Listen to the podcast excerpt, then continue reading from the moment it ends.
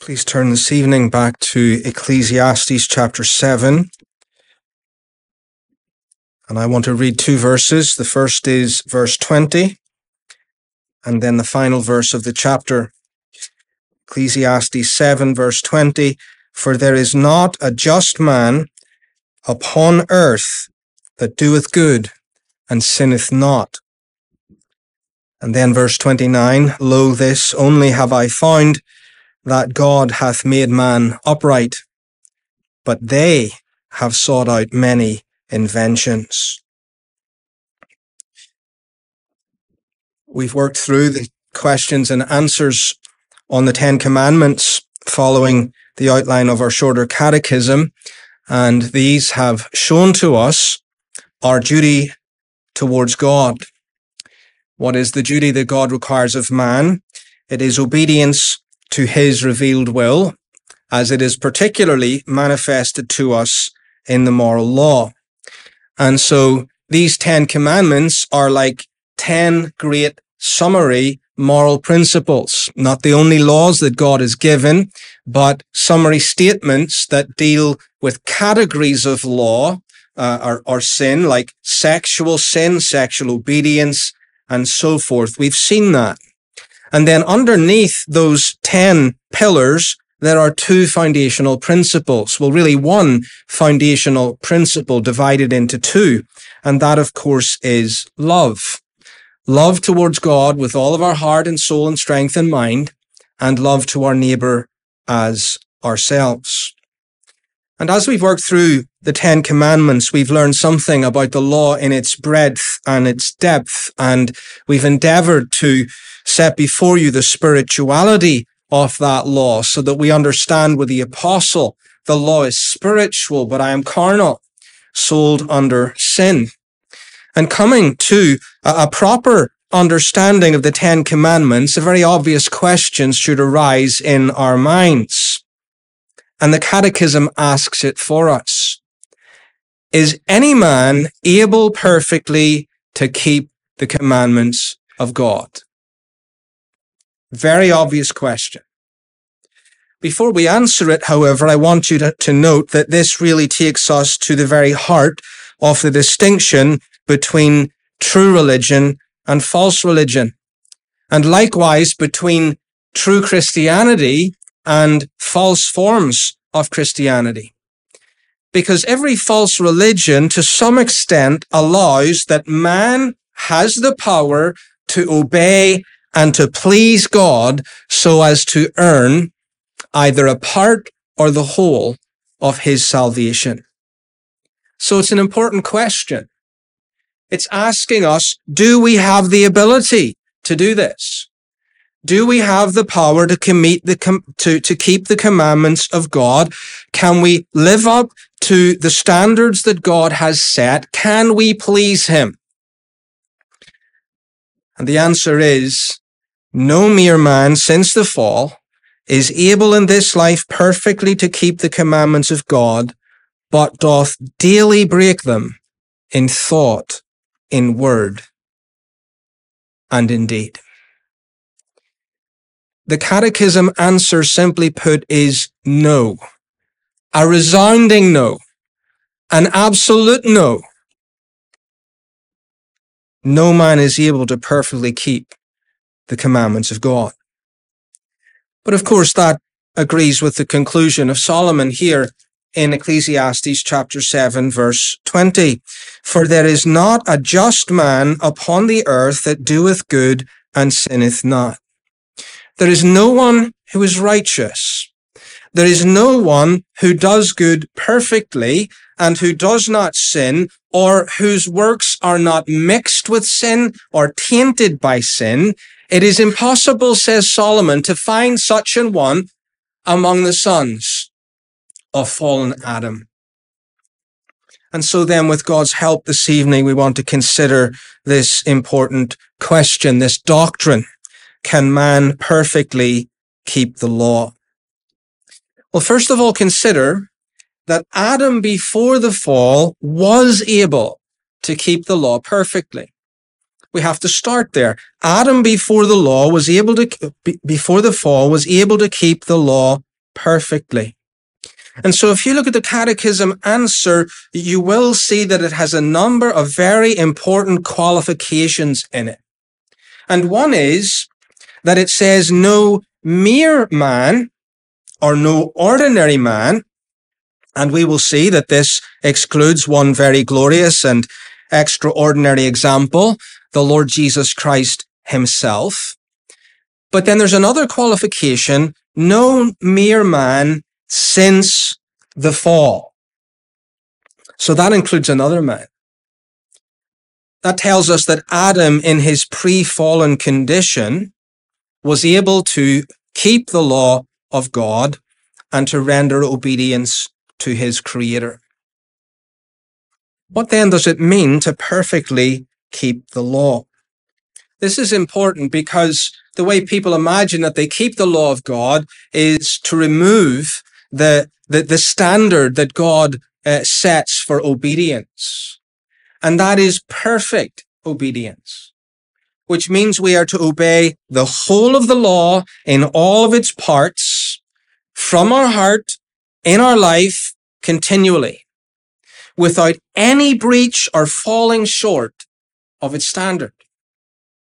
You are to love God. You are to obey Him in inclination and in motive, in thought and in affection and in all of your actions continually and perpetually. Can any do it? Has anyone ever been able to do it? And we're saying yes, Adam was able to do it. Because in the beginning, he was created by God in the image of God.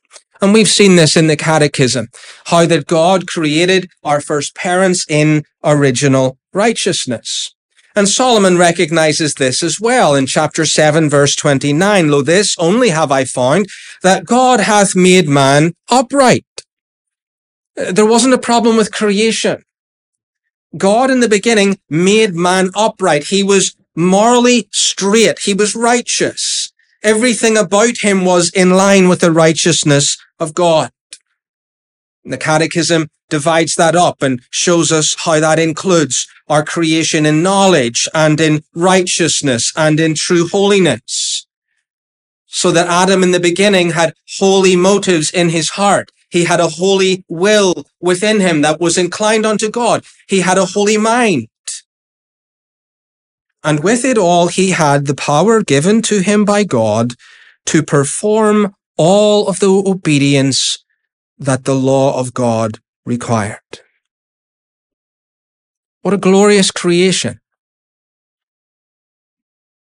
That the whole of Adam's life before the fall was in perfect tune with the law of God. And it played out in his life in a perfect harmony of righteousness. The law of God was his inward delight. When Adam heard the voice of the Lord coming before sin entered into the world, then in answer to the command of God, he had an instinctive, sweet, and instant compliance with everything that the Lord required of him. He loved his father perfectly as a man. He delighted to do the will of his father at all times. In this sense, Adam and we in Adam were like the elect angels. We were created in holiness, but unlike the elect angels, we were not confirmed unchangeably in that state of holiness. God created Adam in knowledge, righteousness, and holiness, yet his will was subject to change.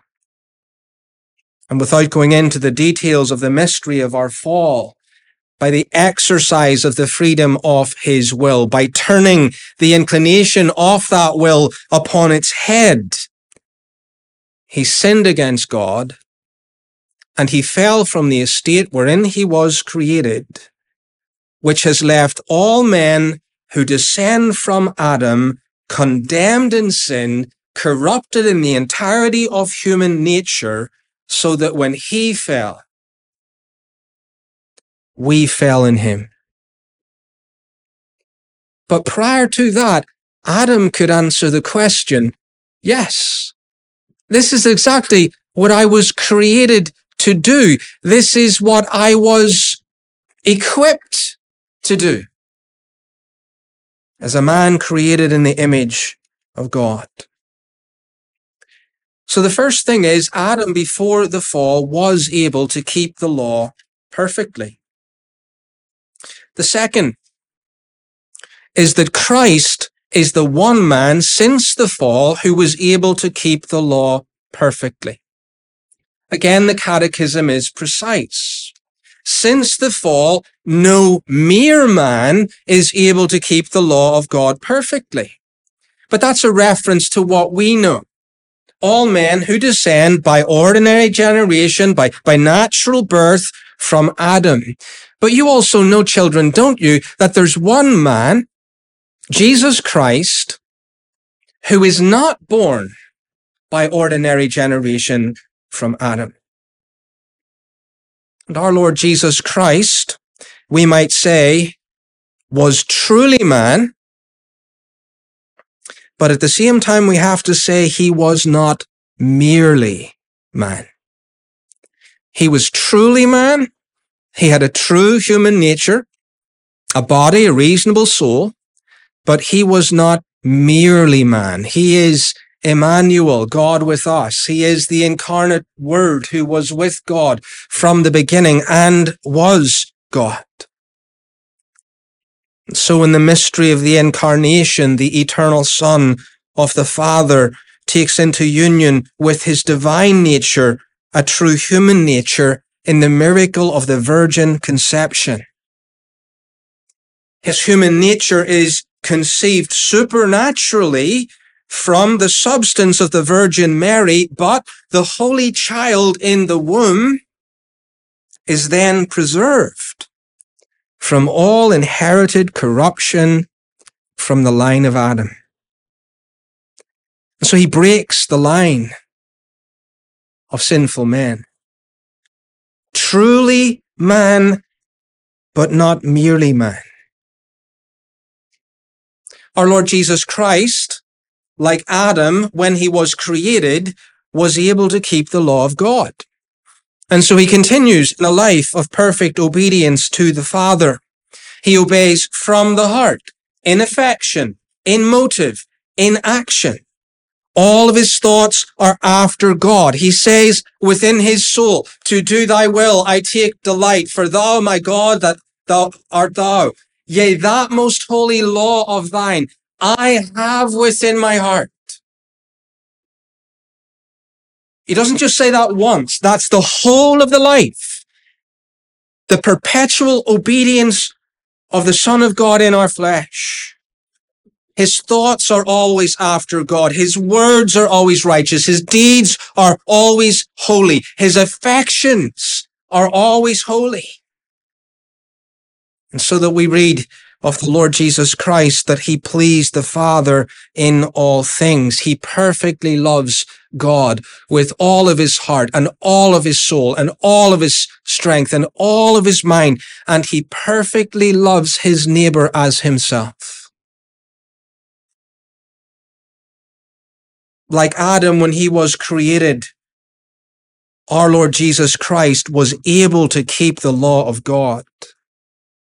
But unlike Adam when he was created, Jesus' humanity was confirmed in holiness. It was confirmed in holiness. So all those things that we have said about Christ are true, but they were also true of Adam prior to his fall. But here's the difference. Not only is he God and man in two distinct natures and one person, yet our Lord Jesus Christ not only fulfilled all righteousness and perfectly resisted temptation so that he did not sin. He could not sin. it was utterly impossible for Jesus to sin. Now, there are Latin phrases that we've mentioned before that describe these differences. I'll put them into English. When we look at Adam, we can say of Adam, he was able not to sin. When we look at Christ, we say he was not able to sin. And there's a very important difference there. Adam was able not to sin. Jesus was not able to sin. And therefore he did not sin.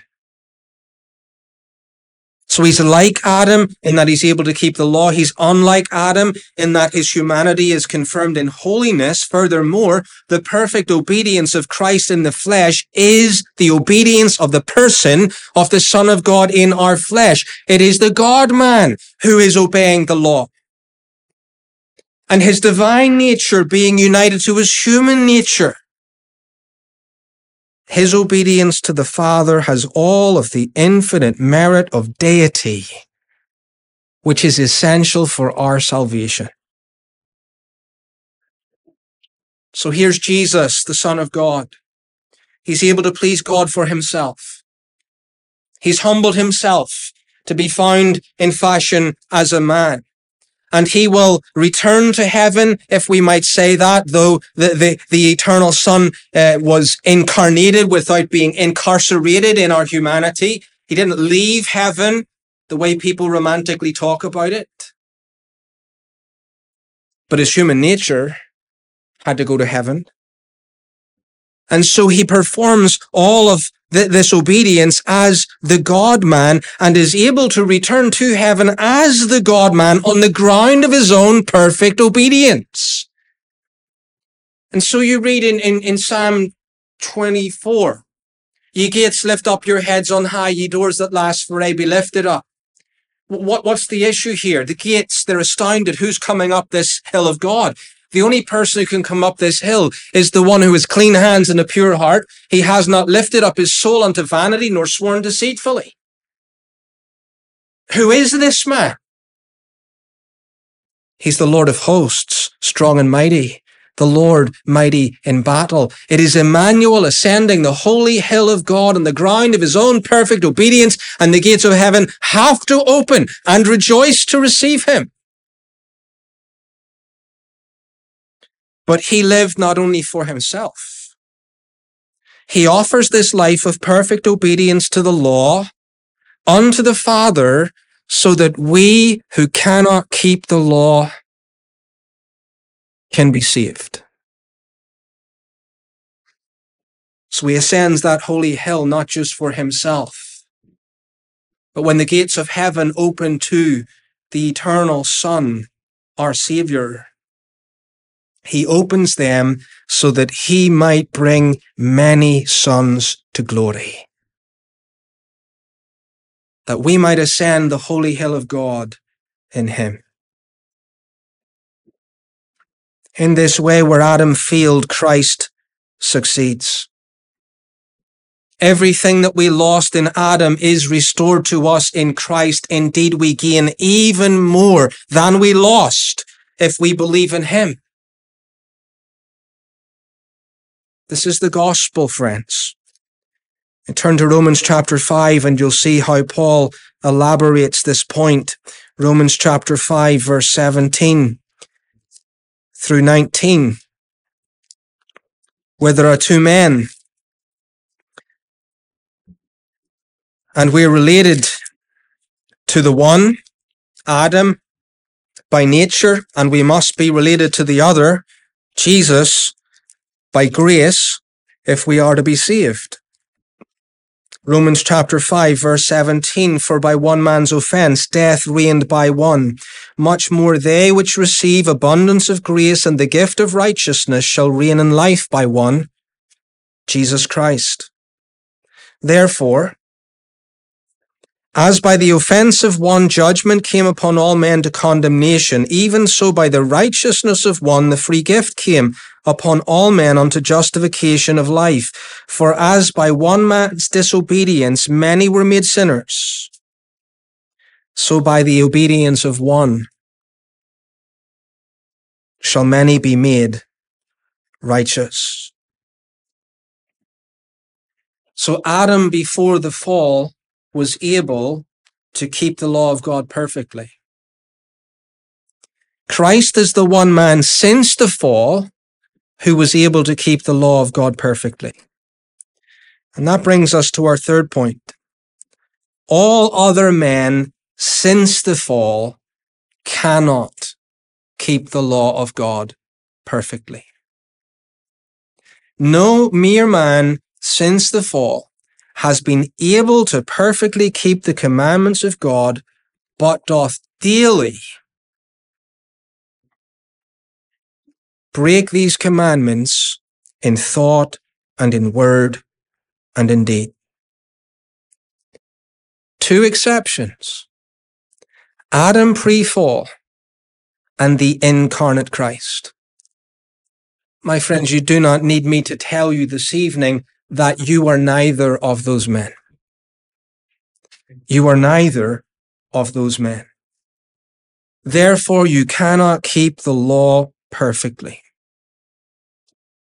Now, this applies differently to those who are Christians and born again of the Spirit and those who are not Christians. But yet the basic truth still holds for both that no mere man can render perfect obedience unto the law of God. So I want to consider with you first of all here the non-Christian. The non-Christian, the unregenerate man, he cannot keep the law of God at all. You see, our fall in Adam absolutely decimated the spirituality and morality of man. So that a man born into this world is now born dead in trespasses and in sins. The guilt of Adam's first transgression is imputed to him. The corruption of the whole nature is inherited from him so that we have exchanged that which we were created with, original righteousness, with our holy mind and our, our perfect will and our, our, our, our affections, which were in tune and after God. We've exchanged original righteousness for original sin. And it has left us totally depraved in our thoughts and in our desires and in our deeds. Think about what Paul says of man in sin. So many places. He tells us this, that those who are in the flesh, and flesh there's not just talking about the material body, it's talking about the fallen state. Yes, we're in the material body. But those who are in the flesh, the state of the flesh, they cannot please God. Romans chapter 8, verse 8. Furthermore, in the previous verse, he says, we have a carnal mind, a fleshly mind, and that mind is enmity against God. We're at war with God. It is not subject to the law of God. But neither indeed can it be. And so you go to man in sin, he is a carnal mind. You look at his life and you say, well, well, that's a man who is not subject to the law of God. Paul goes further than that. He says it is impossible for natural man ever to be subject to the law of God. Can't be done. All men are born under sin. There is none righteous. There is none that understandeth. There is none who by his own inclination will ever seek after God. So here's the unregenerate man, and he's dead. And because he is dead, he does not even have a true sense of the holiness of God. Now, the fall did not make him non human and he still has the component parts of human nature, so he's got a conscience. And the conscience still works, although it doesn't work very well. And at times the natural man will be impressed upon his conscience. And he'll have pricks of conviction when he hears about sin. But even still, even when that is happening, he has no truly developed sense or appreciation for the holiness of God. He may be moved to religious things.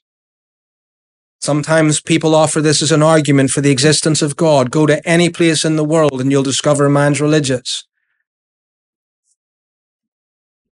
Go out to a field of cows Go out to a million fields of cows and you'll never discover a group of cows in the corner of the field trying to worship a, a higher being. You'll never find it. But everywhere you go, you'll find men doing it. There's still a religious impulse. And even where that religious impulse brings us into outward conformity to the things commanded in the law. So we see an upright person and he, he has a high view of marriage and he gets married and he's, he's faithful to his wife and so forth. He can get so far in outward conformity to the law, but all that it is, is a form of godliness which is totally ignorant of the power of godliness. He has not begun to understand the spirituality of the law. His obedience, whatever it is, is not rooted in faith in the Lord Jesus Christ. It is not motivated by true love to God, nor is he concerned ultimately for the chief end of his creation, that he would glorify God and enjoy him forever. Our people find this hard to grasp because these are good people, civilly, we might say. And yet the conclusion of the Bible is that all of their outward works, all of their external conformity to the law of God is an abomination to God.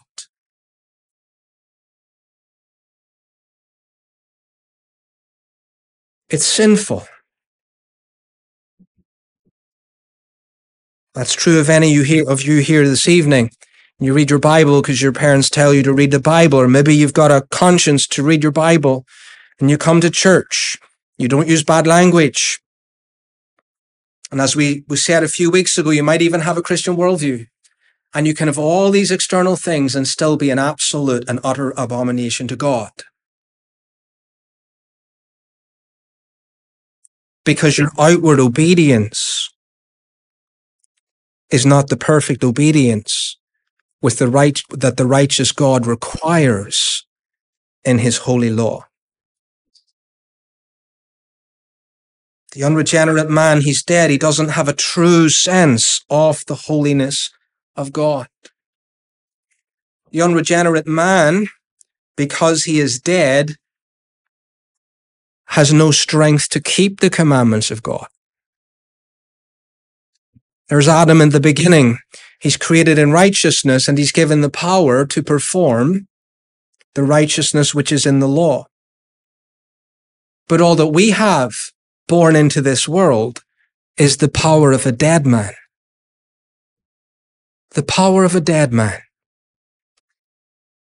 So when it comes to obedience, you could as easily go out into the midst of the Atlantic Ocean and find the deepest sea trench known to man and swim unassisted to the bottom of the ocean, you could do that more easily than render unto God the obedience that the law requires. Well, what do you think? Could you do it? No tank, no fins, nothing to save you from the pressure of the ocean. Just out in a boat. There you go. Jump in. Down you go. Touch the bottom. Come back up. Are you doing it? You say no chance. I say more chance. More chance of you doing that than being able to render the obedience to God which the law requires as an unregenerate sinner. You quite simply cannot do what you must do. You cannot do what you must do because sin has left you disabled, utterly indisposed to perform any spiritual good unto God. And so you go back to what I spoke of at the beginning, false religions or even false forms of Christianity. And this decimates every single one of them because it tells us that anyone who thinks that they can by their own merits please God are blind men on a fool's errand.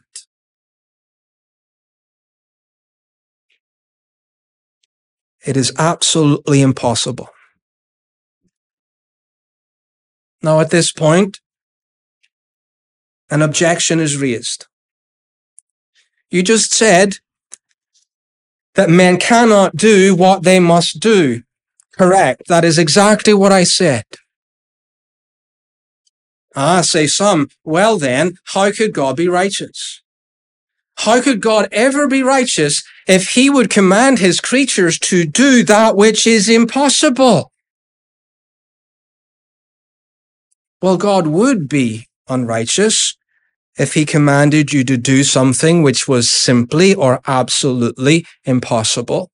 So, for example, children, if God in his word told you in a text that you were to try and jump off the top of a cliff, spread wings and fly, he would be unrighteous because that is simply and absolutely impossible because he did not create you to fly. But when it comes to God's moral right to command us to do that which is impossible, we have to reckon on the fact that he created us in the beginning with the ability to do it. And so it's only relatively impossible. It wasn't impossible for Adam at the beginning to obey God. And Adam chose not to obey God. He destroyed the race and God is not guilty for our rebellion against him, nor is he bound by our inability to somehow now not require that which his, which is his lawful and righteous due from his creatures? No, God is not unrighteous. God justly requires from us that which he created us to do and the guilt for our inability and the guilt for uh, our corruption and sin is squarely upon our own shoulders.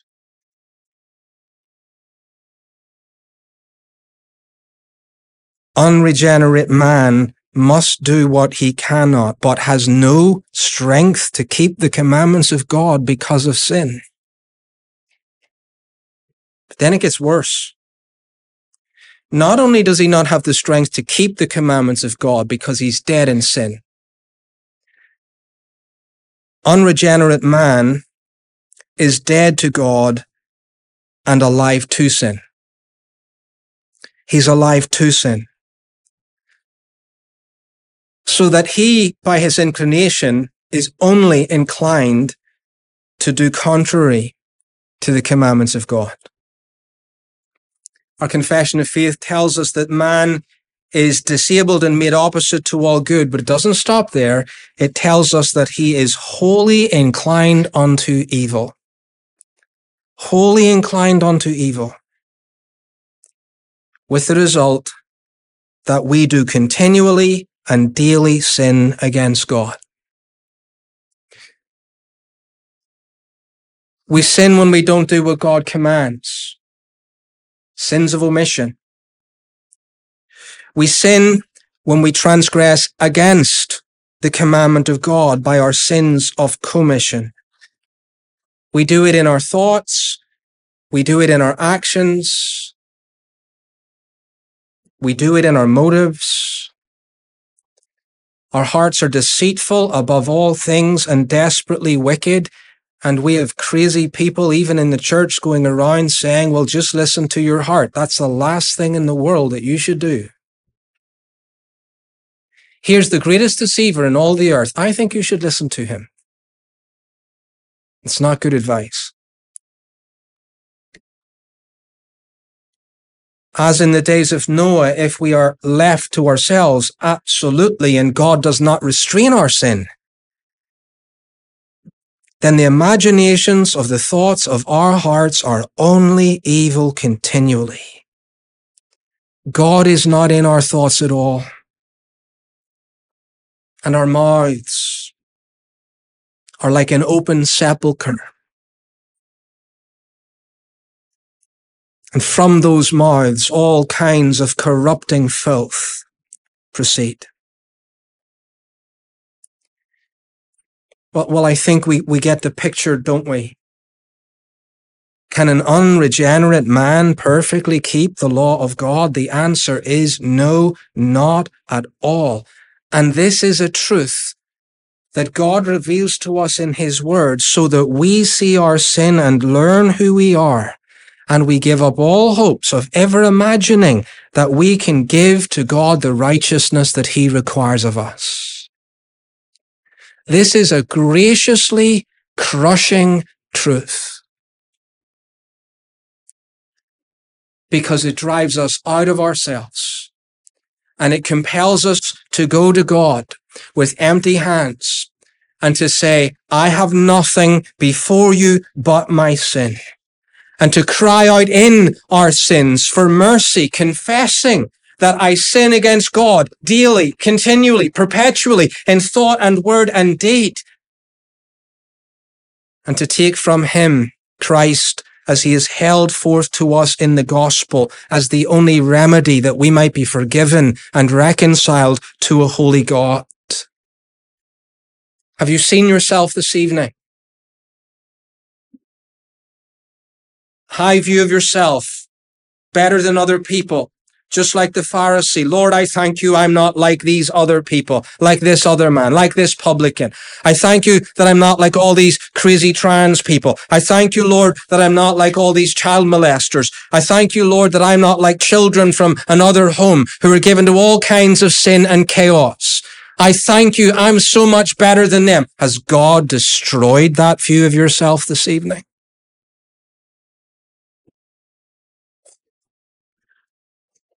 That before him in your sin, you cannot please him. Well, why does he show you such a horrible picture of yourself that you might look up and see the glory of God in the face of Jesus Christ as the one he has given to be the righteousness of those who have no righteousness? It's a graciously crushing truth because it leaves you with nothing and then it offers you everything. Would you turn then from your sin this evening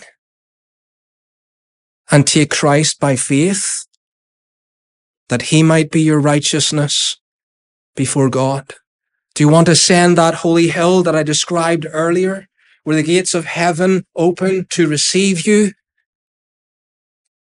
The only way you can ascend that holy hill is in the one who went before and who was received by the Father on the behalf of sinners.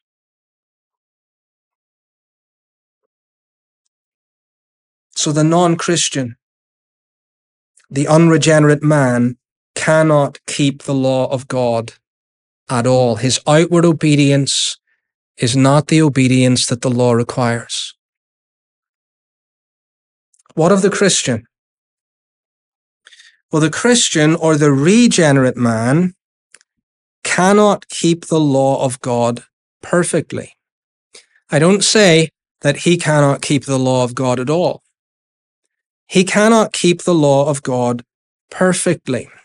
And there you see again the precision of the catechism. No mere man can keep the law perfectly, but it does not say that no mere man can keep the law of God at all. You see, the Christian has come to realize what we've just described.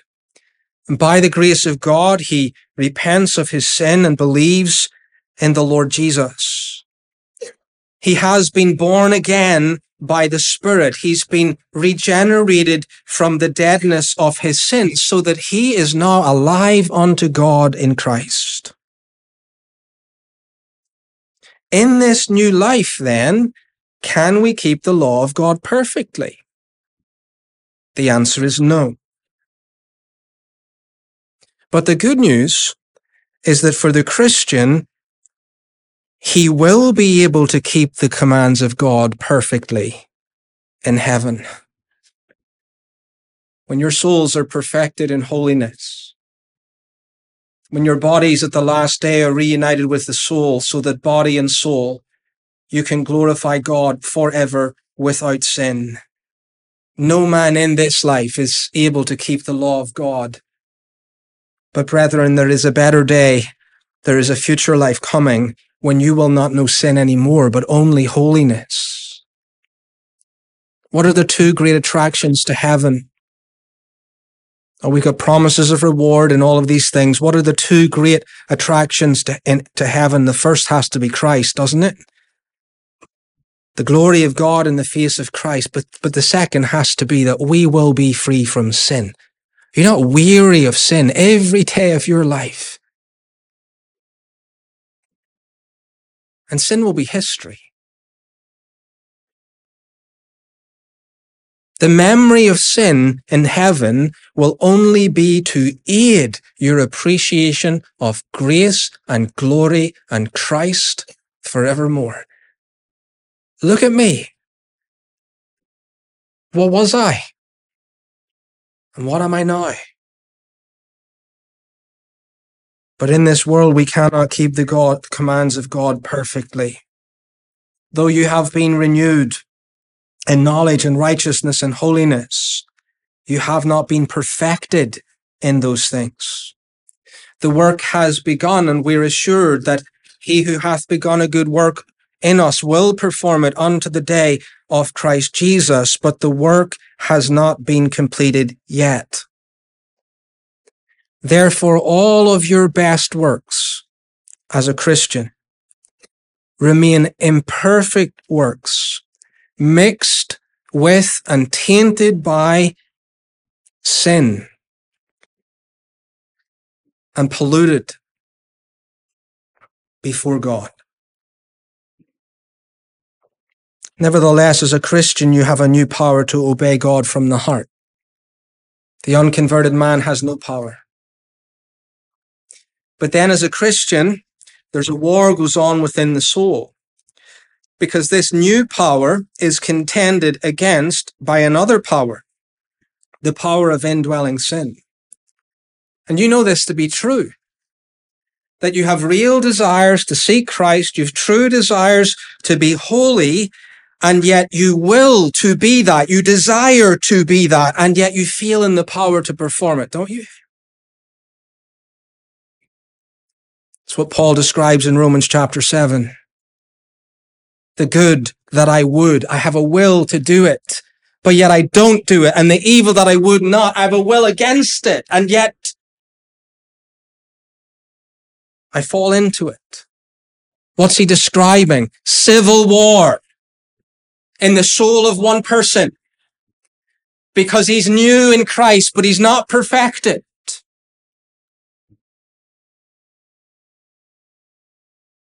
then all of your works are mixed with imperfection, though we do aim at perfection. We must not forget that.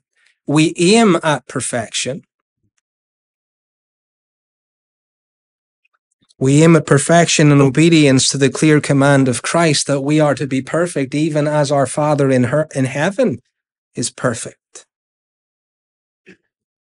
But even though we aim, we cannot perfectly attain. But as I said, that is true of every Christian until he leaves this world. And you know it, don't you? You, you've struggled with it this evening from we've come into this room. How many times did we pray? And how often in prayer did your mind go everywhere and anywhere apart from being fixed upon the Lord?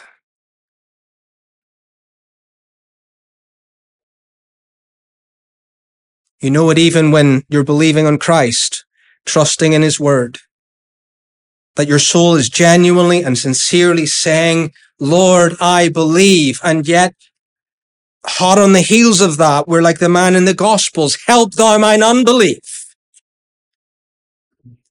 He's not an unbeliever. He's a believer.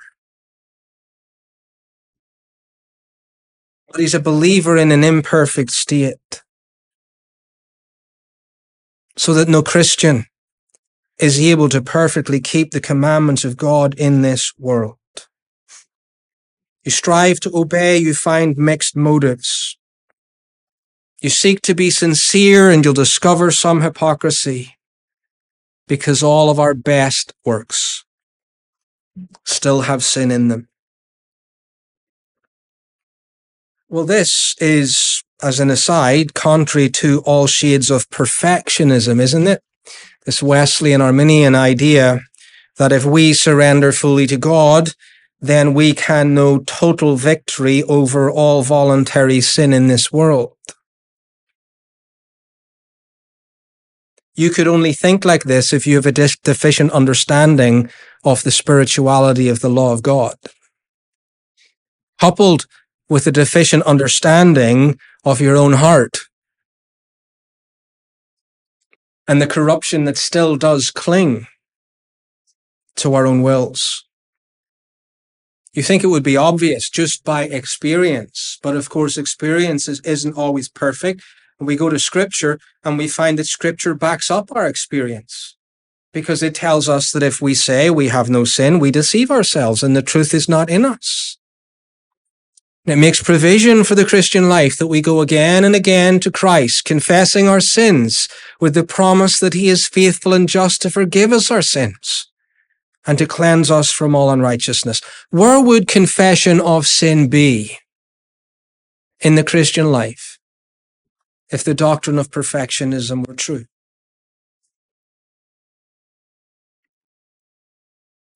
Furthermore, the scripture is very honest about the choicest saints in the Bible. They're all still tainted by sin.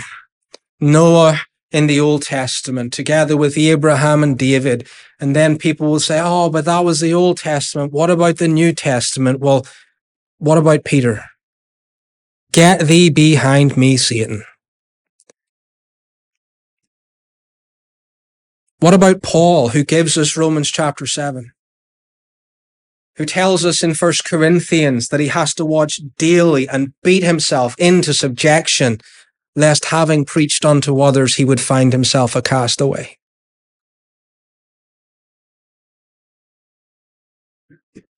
The same apostle who says, I have not yet attained. I have so much progress to make. And so I'm determined to strain every sinew of my soul to press toward the mark for the prize of the high calling of God in Christ Jesus. That's the Christian life. It's warfare. And the largest part of the war goes on within us. You've enemies outside and you'll encounter them. You have your greatest enemy inside. The war within your own heart. Yet we can also say this while our works are imperfect as Christians, they are still accepted by God. This is beautiful. That your works are, are imperfect as Christians, but they are still accepted by God. Not as merit to earn your salvation, but as sincere works of one who is saved in Christ and who does them in faith, these are well pleasing to God. Well pleasing to God. So here's the Christian life. Christ's merit and his perfect work is accepted by God for us. He has fulfilled all righteousness. He has dealt with the terms and the curse of the covenant of works. But then our works are accepted in Christ. Our works are accepted in Christ, so that by grace God accepts the sincere works of believers done in faith through Christ unto his glory.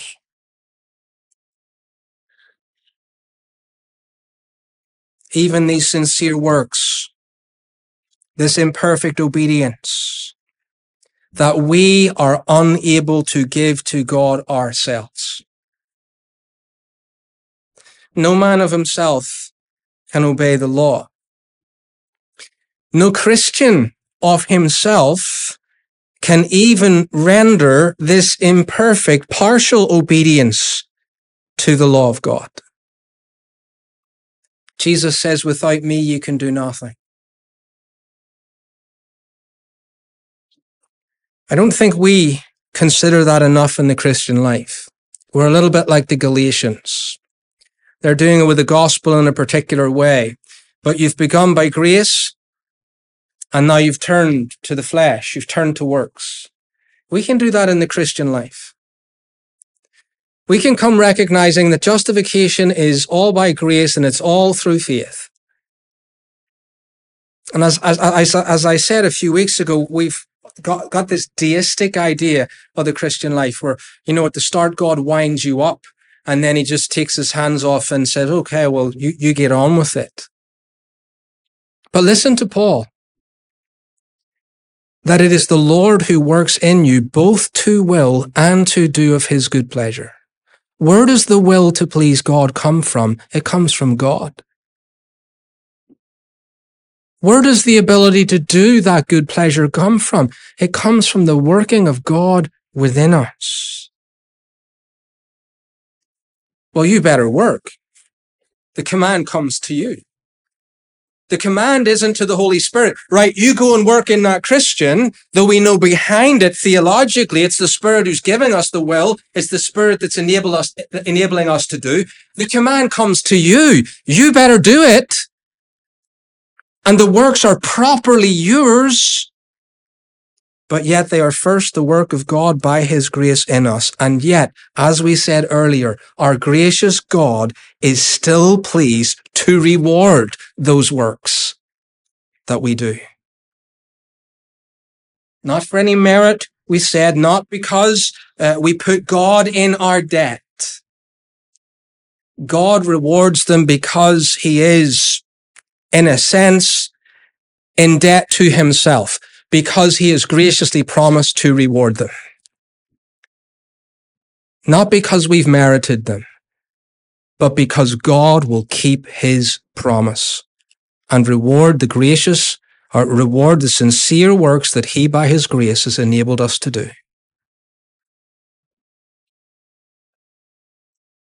Well, some conclusions. First of all, you are indebted to the grace of God for the entirety of your salvation. We know that theologically. We want to learn that practically and experientially within our souls from this sermon this evening. Not one of us can perfectly keep the commandments of God. It is not by works of righteousness that we have done, but according to his mercy, he saved us by the washing of regeneration and the renewing of the Holy Ghost. God is the one who saves. And you and I are indebted to the grace of God for the whole of our salvation from beginning to end. Second, we are humbled by this truth and taught to examine our lives.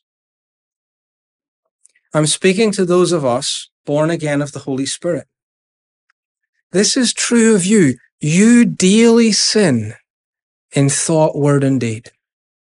You can't perfectly keep the commandments of God. So instead of running down some false notion of perfectionism where I've attained by surrender to complete victory over my voluntary sins, we go to the scripture and we learn that that's not, that's not what's going on in the Christian's life. I'm daily sinning in thought, in word, and deed. Therefore, I must daily appraise my life. I need to sit down before God, knowing this to be true, and say, what are my sins of, of, of thinking? What are my sins of speaking? What are my sins of, of action today?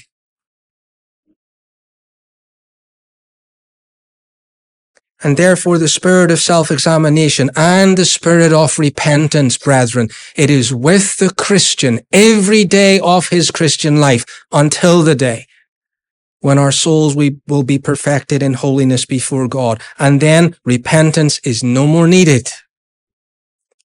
because sin is gone. We're humbled by this and taught to examine our lives. But finally, we're compelled by this to live in dependence upon Jesus Christ for all things, to provide us righteousness before God, and to give us the power in sanctification to perform obedience to the law with sincerity, in faith, and in love. We have to go to Him daily for that. Don't try to live the Christian life in your own strength. Otherwise, it will be an absolute failure.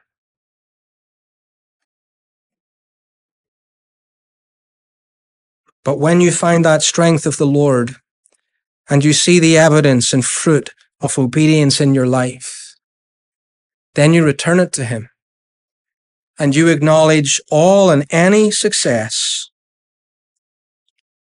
to the one who gave you the power to perform it.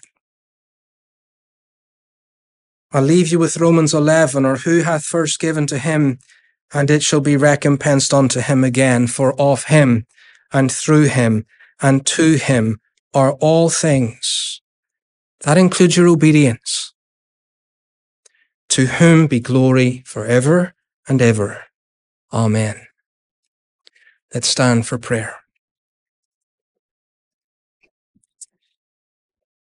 Our Father, we acknowledge to be true our utter inability to keep the law of God. This is made worse when we consider our original creation in righteousness and our rebellion in Adam. That you made us upright, we destroyed ourselves, and we seek out many inventions. And there is not a just man on the earth that doeth good and sinneth not. We praise you into a world of wickedness like this, that you could have condemned justly forever. You sent another man, one Jesus Christ, the eternal Son of God made flesh, who fulfilled all righteousness. And as the Lord our righteousness entered into heaven, having paid the debt of our sin, who buried the guilt, and who presents himself a spotless lamb, a righteous savior, the ark of the covenant, where the law is placed and covered for all those who will believe. And we thank you this same Lord Jesus does not leave us to struggle in this world without assisting us to walk in the way of his commandments. We pray, O God, that you would pardon our sins and empower us to obey the law, that you would give us a love for holiness, that you would incline us in our mind and will and affections after him, that you would look upon our struggling but sincere obedience and grant that it might be well pleasing unto thee, even our bodies as we present them as living sacrifices, wholly acceptable unto God as our reasonable service. Lord, you have stripped us bare this evening. You've shown us that we have nothing. And yet by grace, the gospel has been set before us, demonstrating how you have restored that which was destroyed. O God, grant that we might ever know the work of the Spirit prompting us, causing us to will and to do of your good pleasure. Receive us, O God, we cast ourselves upon thee. And we pray in Jesus' name. Amen.